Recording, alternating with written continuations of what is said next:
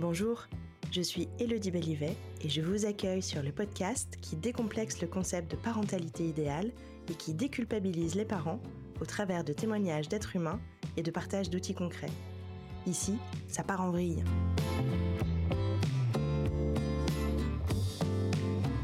Je suis ravie de vous retrouver pour cette deuxième partie d'épisode avec Marine Manard. Neuropsychologue et fondatrice du magazine Parentalité sans tabou, au travers duquel elle nous partage de nombreuses ressources, y compris de la vulgarisation d'articles et de recherches scientifiques. Je vous souhaite une excellente écoute. Donc on en était sur les réactions un peu automatiques que tu peux avoir euh, avec Enzo. D'abord, tu pars du principe que c'est jamais sa faute. Mhm. Effectivement, que c'est euh, ça peut être. euh, C'est un tort partagé euh, ouais, d'office, en fait, quelque part, euh, Ouais. par défaut. Comme quand euh, j'ai une discussion avec euh, un, un ami, un conjoint, enfin mon conjoint, n'importe qui. Je veux dire, si on se prend la tête avec quelqu'un, c'est jamais tout blanc ou tout noir. hein. Il y a un problème Exactement. dans la communication. tout à fait. Donc effectivement, je, je ne le vois pas. oui, pardon, relation, effectivement, je ne le vois pas comme le, le fautif qui, qui- qui cherche à me à me dominer ou à me me- m'agacer ou que sais-je. C'est généralement le, le- tout le contraire chez un enfant. Hein. Oui. euh, c'est pas son but, euh, c'est pas son but premier de se mettre à dos la personne qui est censée le maintenir en vie. Exactement. Évolutivement, ça n'a pas vraiment de sens. Mais bon, après, voilà. Et alors, on a parlé de, de- du matin euh, où, il y a des effectivement ça génère beaucoup de stress, mais ça je pense que c'est quelque chose de tellement général chez tous les parents.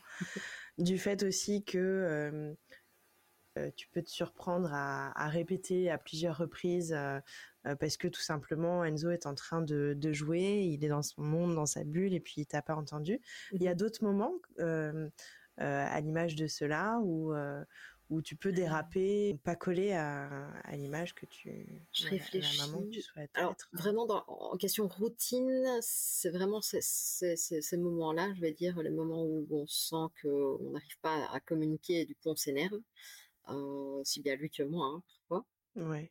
Euh, Il y a une anecdote, mais ça a été très isolé et après on a su comprendre ce qui se passait et du coup on a mis en place d'autres choses.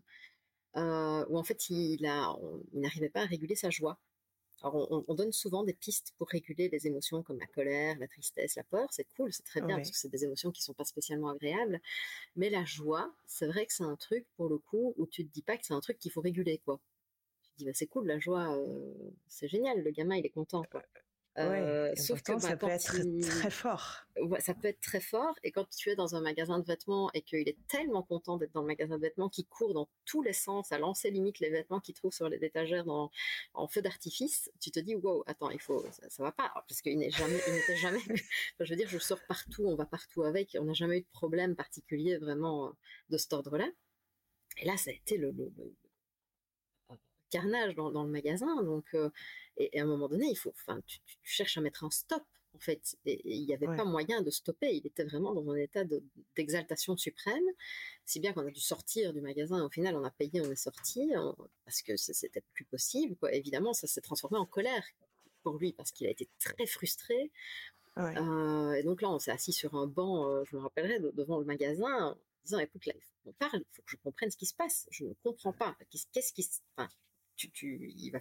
On prend le temps qu'il faut, mais il va falloir que tu m'expliques ce qui, ce qui se passe. Quoi. Euh, et donc, en fait, il, il a su verbaliser petit à petit en disant qu'il était très frustré parce qu'il était très content et qu'on lui avait coupé sa joie.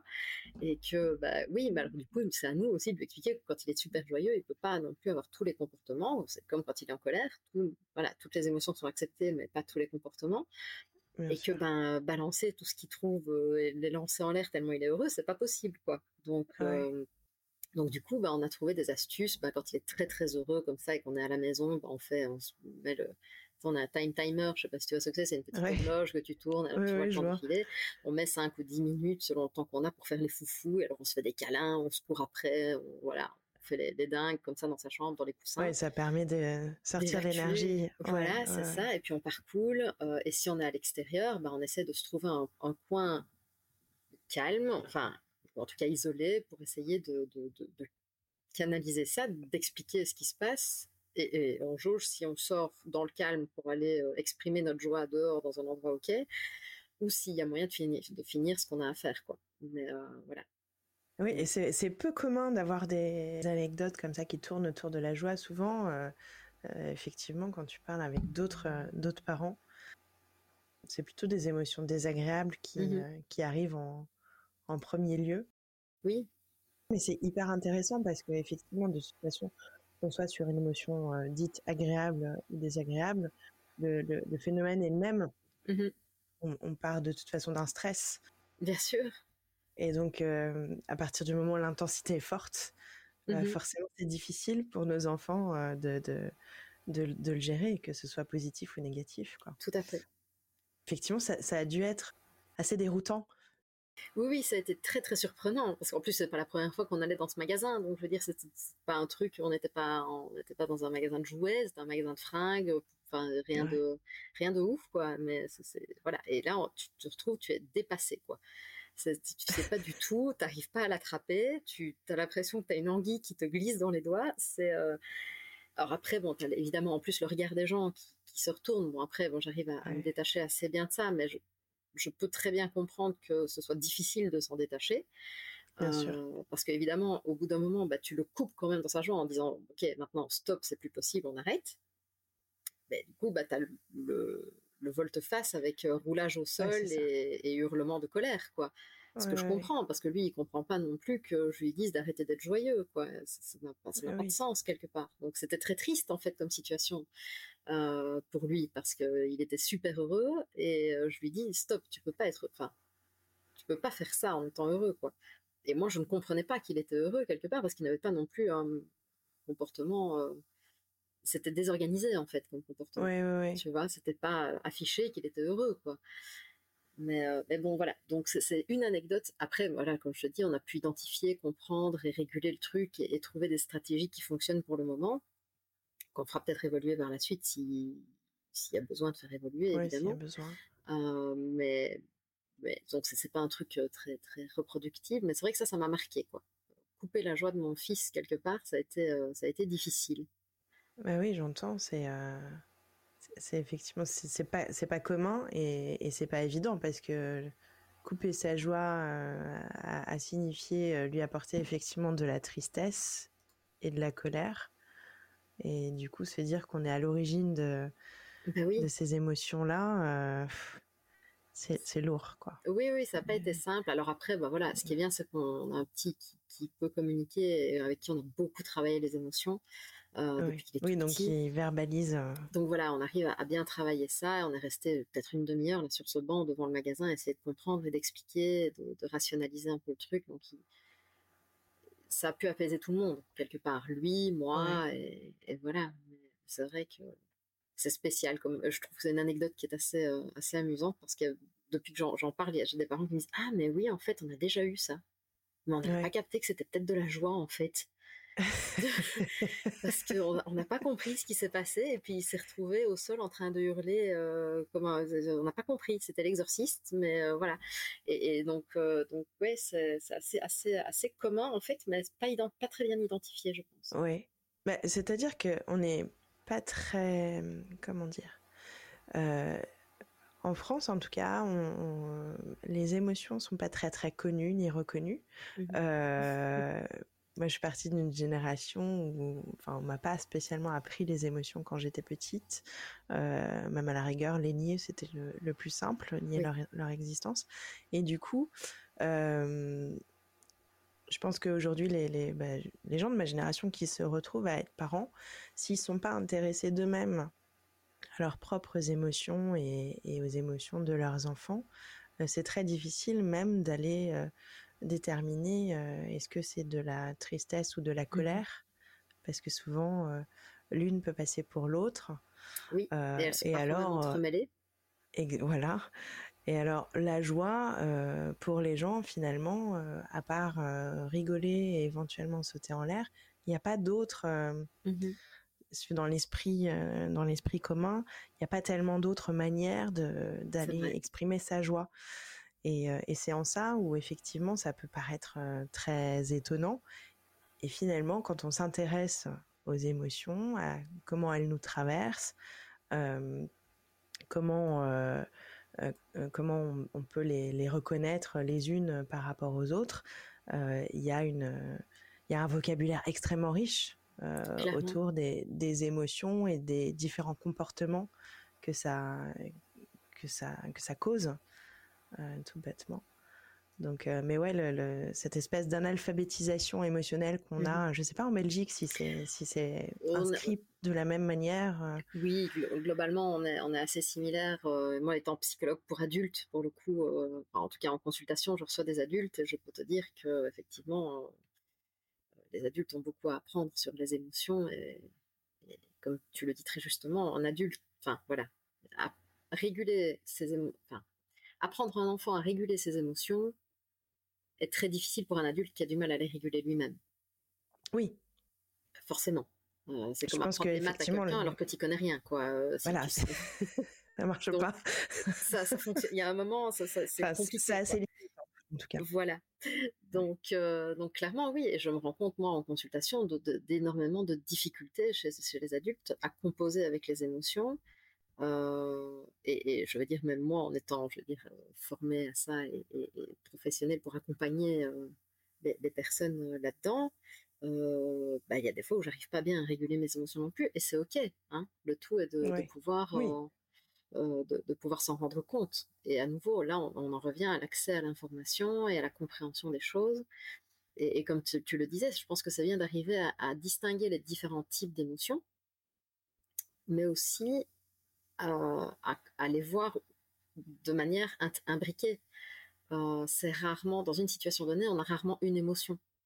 Je prends toujours l'exemple de la dispute conjugale, euh, tu es rarement juste que en colère en fait. Tu es souvent en colère, déçu, euh, tu peux être triste aussi en même temps. Euh, euh, tu peux être, tu peux culpabiliser. Tu peux voilà. Donc il y, a un mélange d'émotions et de sentiments qui, qui, vient. Et chez les enfants c'est pareil. Donc c'est bien pour eux d'apprendre au départ bah, colère, tristesse, peur, etc. Et puis au fur et à mesure où ils grandissent, moi j'aime bien de, de, leur dire ah et là tu ressens quoi? Une, deux, trois émotions. Qu'est-ce que et, on voit un petit peu si et, souvent ça vient très spontanément. Hein, voilà, mon fils m'a dit, je suis un peu, un peu triste et un peu en colère. Et, donc voilà, il commence à, se rendre compte qu'il peut ressentir les deux choses en même temps, en fait. Oui. Oui, aucune émotion va peut en apporter une autre. Aussi, oui, en cascade, tout à fait. Oui. Tout à fait. Euh, c'est hyper riche. C'est là où, euh, où effectivement, bah, l'alphabétisation émotionnelle, si ça peut commencer par les parents, c'est ah quand bah même plus simple mais clairement. Pour que les enfants modélisent euh, euh, et puis pour qu'on parle le, même langage. Bien sûr, et, euh, connaître les stratégies de régulation émotionnelle. Pourtant, et c'est très simple hein, en fait, hein, c'est très basique. Il y en a deux. C'est pas, c'est pas ouf. Hein. Alors après, dans les deux techniques, enfin dans les deux grandes stratégies, il y a plein de techniques possibles. Mais en fait, tu as deux façons de réguler une émotion. Soit tu la supprimes. Alors parfois c'est utile, hein, pour pas mettre un coup de poing à ton patron qui t'énerve, là, bon, pour le coup, c'est bien de savoir supprimer. Euh, mais par contre, euh, la technique qui montre le meilleur de, les meilleures, euh, les meilleures évolutions, les meilleurs, les meilleurs comportements et le, meilleur degré de bonheur quelque part dans la vie, ça va être la réévaluation cognitive, où on va apprendre à voir les choses différemment pour que l'émotion associée à la situation soit moins forte quelque part, ou plus, plus positive. Dans le jargon, c'est valence positive. Je sais que c'est pas très. Euh, on préfère agréable, désagréable. ça, c'est tout un débat. Mais, euh, mais disons que, que apprendre à nous-mêmes déjà apprendre à réévaluer les situations pas rester imbriqué dans ce tirant c'est la cata, c'est la cata, c'est la cata, et se dire ok, c'est peut-être pas si tant la cata que ça si je le vois autrement. Euh, et eh ben apprendre à le faire nous-mêmes, c'est apprendre aussi, euh, ça permet aussi à l'enfant d'apprendre à le faire. Et euh, il y a énormément de bénéfices pour les enfants qui apprennent à le faire. Et les parents sont le premier vecteur d'apprentissage de la régulation émotionnelle. Donc clairement, c'est bien pour les, parents de savoir réguler et d'apprendre à leurs enfants à réguler. Avec mon fils, ça m'arrive souvent de lui dire, attends, essaye de respirer et réévalue. Alors souvent, il me dit, mais j'y arrive pas, j'y arrive pas. Mais je reste, respire, essaye de réévaluer. Et je lui propose des situations. L'autre jour, il voulait pas sortir du tout, il voulait pas aller se promener. J'avais décidé qu'on allait se promener. Ça faisait trois jours qu'on n'était pas sorti, il fallait qu'on sorte. euh, donc, voilà, moi, j'avais besoin de sortir. Donc, je lui dis, écoute, on va faire une balade, même 10 minutes, mais il faut qu'on aille marcher un peu dehors. Et euh, il voulait pas, il traînait les pieds et tout. il se met en colère. Et spontanément, il me dit, ah, mais si on sort, on va pouvoir aller chercher euh, ou je sais plus ce qu'il voulait. Euh. Je dis oui, peut aller prendre le goûter dehors, on va aller chercher un truc, euh, pas de souci. Et alors là, bouffe, tout content, il va mettre ses chaussures et tout. Et je dis, bah tu vois, t'as réévalué. Ouais. Il a changé de prisme, mais euh, tout d'un coup. voilà, et tout d'un coup. En changeant de ah perspective, ça lui a permis de, de, de, voir les choses complètement différemment. Et de réguler et de voir. Ouais, ouais. Donc, et puis en plus de passer sur quelque chose de positif, parce que tout d'un coup, en fait, il attendait de sortir pour aller chercher son churros avec du parc, quoi. Exactement. Donc, euh, donc ça, c'est vraiment des, enfin, c'est génial quand tu vois, quand tu vois ça. Et là, je le pointe justement en disant, regarde, là, tu as réussi, tu as réévalué. Ce qui fait que quand il n'y arrive pas, il repense. Et je dis, mais repense à la, à la fois où on est allé le chercher, le churros. Tu sais le faire. Essaye. Et donc voilà. Après, oui, ce qui permet après le, ouais, ouais, ouais, Mais il retrouve le chemin en fait qu'il avait mmh déjà fait précédemment. Il essaye de transposer à la situation actuelle, et puis c'est comme ça finalement qu'il réussit, euh, qu'il réussira de mieux en mieux et de plus en plus facilement. Bien sûr. Euh, c'est chouette comme super pouvoir. Exactement. Pouvoir voir avec, euh, avec une autre, un autre angle. Ben oui. surtout quand, quand on réussit à leur inculquer ça au plus jeune âge, t'imagines les adultes qui seront demain c'est, ah, Si nous, on avait pu avoir ça. Je lui, je lui souhaite d'être beaucoup plus zen euh, que ce que nous, nous avons été euh, dans notre génération. Ouais. C'est une super stratégie en tout cas. Euh, merci de, de, Avec plaisir. ce partage en particulier. Allez chercher des churros. Exactement, au parc. Voilà. Alors justement, en parlant de, de ressources ou d'astuces, est-ce mmh que euh, tu, aurais euh, d'autres, euh, peut-être une autre astuce à, nous partager ou, une ressource pour Alors, les parents?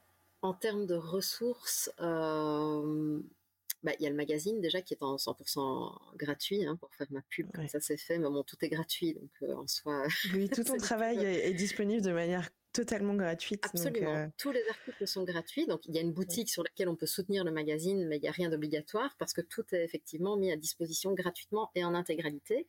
Euh, et je suis disponible pour répondre aux questions s'il y en a, évidemment. Euh, alors, une autre ressource que, que moi j'aime beaucoup, c'est ce que fait Papa Positive. Il fait plein d'outils très intéressants pour la gestion des émotions. Bah, et pas que d'ailleurs. Hein, il a plein d'outils très chouettes. On en a fait quelques-uns en commun aussi qui sont aussi en téléchargement gratuit.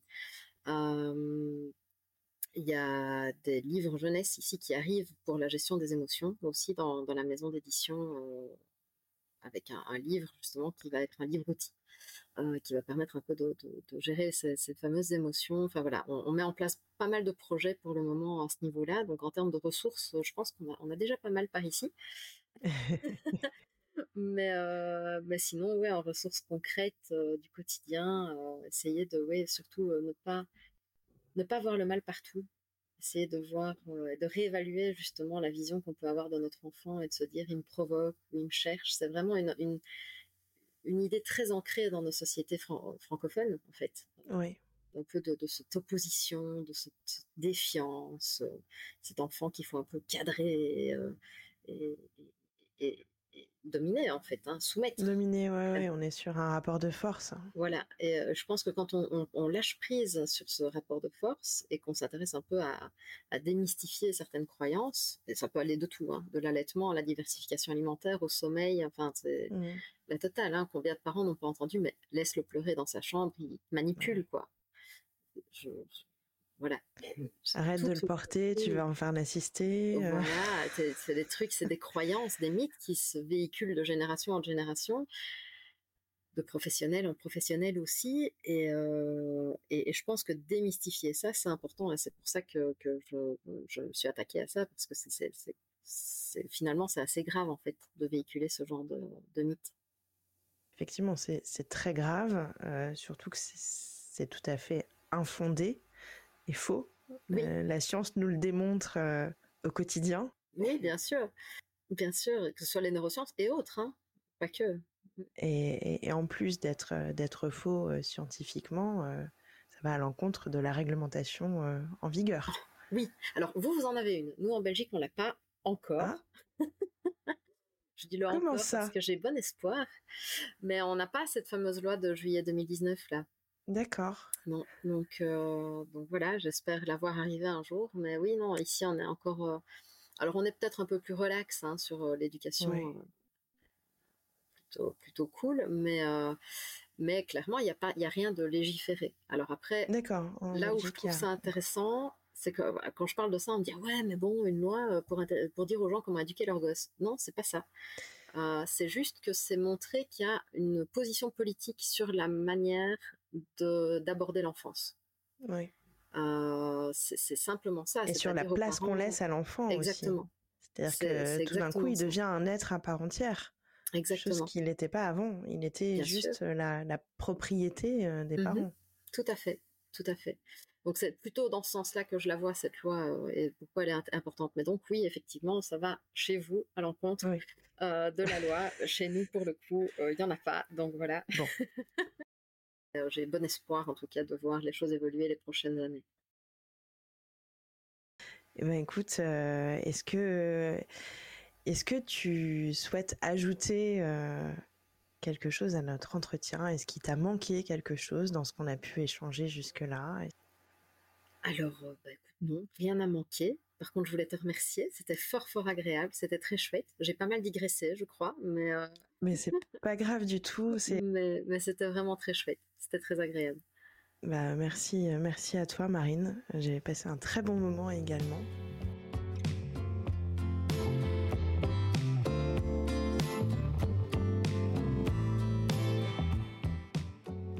J'espère que cette deuxième partie d'épisode vous aura conquise. Si c'est le cas, n'hésitez pas à me le faire savoir en m'envoyant des étoiles et en me laissant des commentaires sur votre plateforme d'écoute habituelle. Abonnez-vous et activez les notifications pour ne pas manquer le prochain épisode dans 15 jours. D'ici là, faites preuve de bienveillance envers vous-même. Et si vous en ressentez le besoin, n'hésitez pas à faire appel à un professionnel pour vous accompagner. Et n'oubliez pas, vous n'êtes pas seul.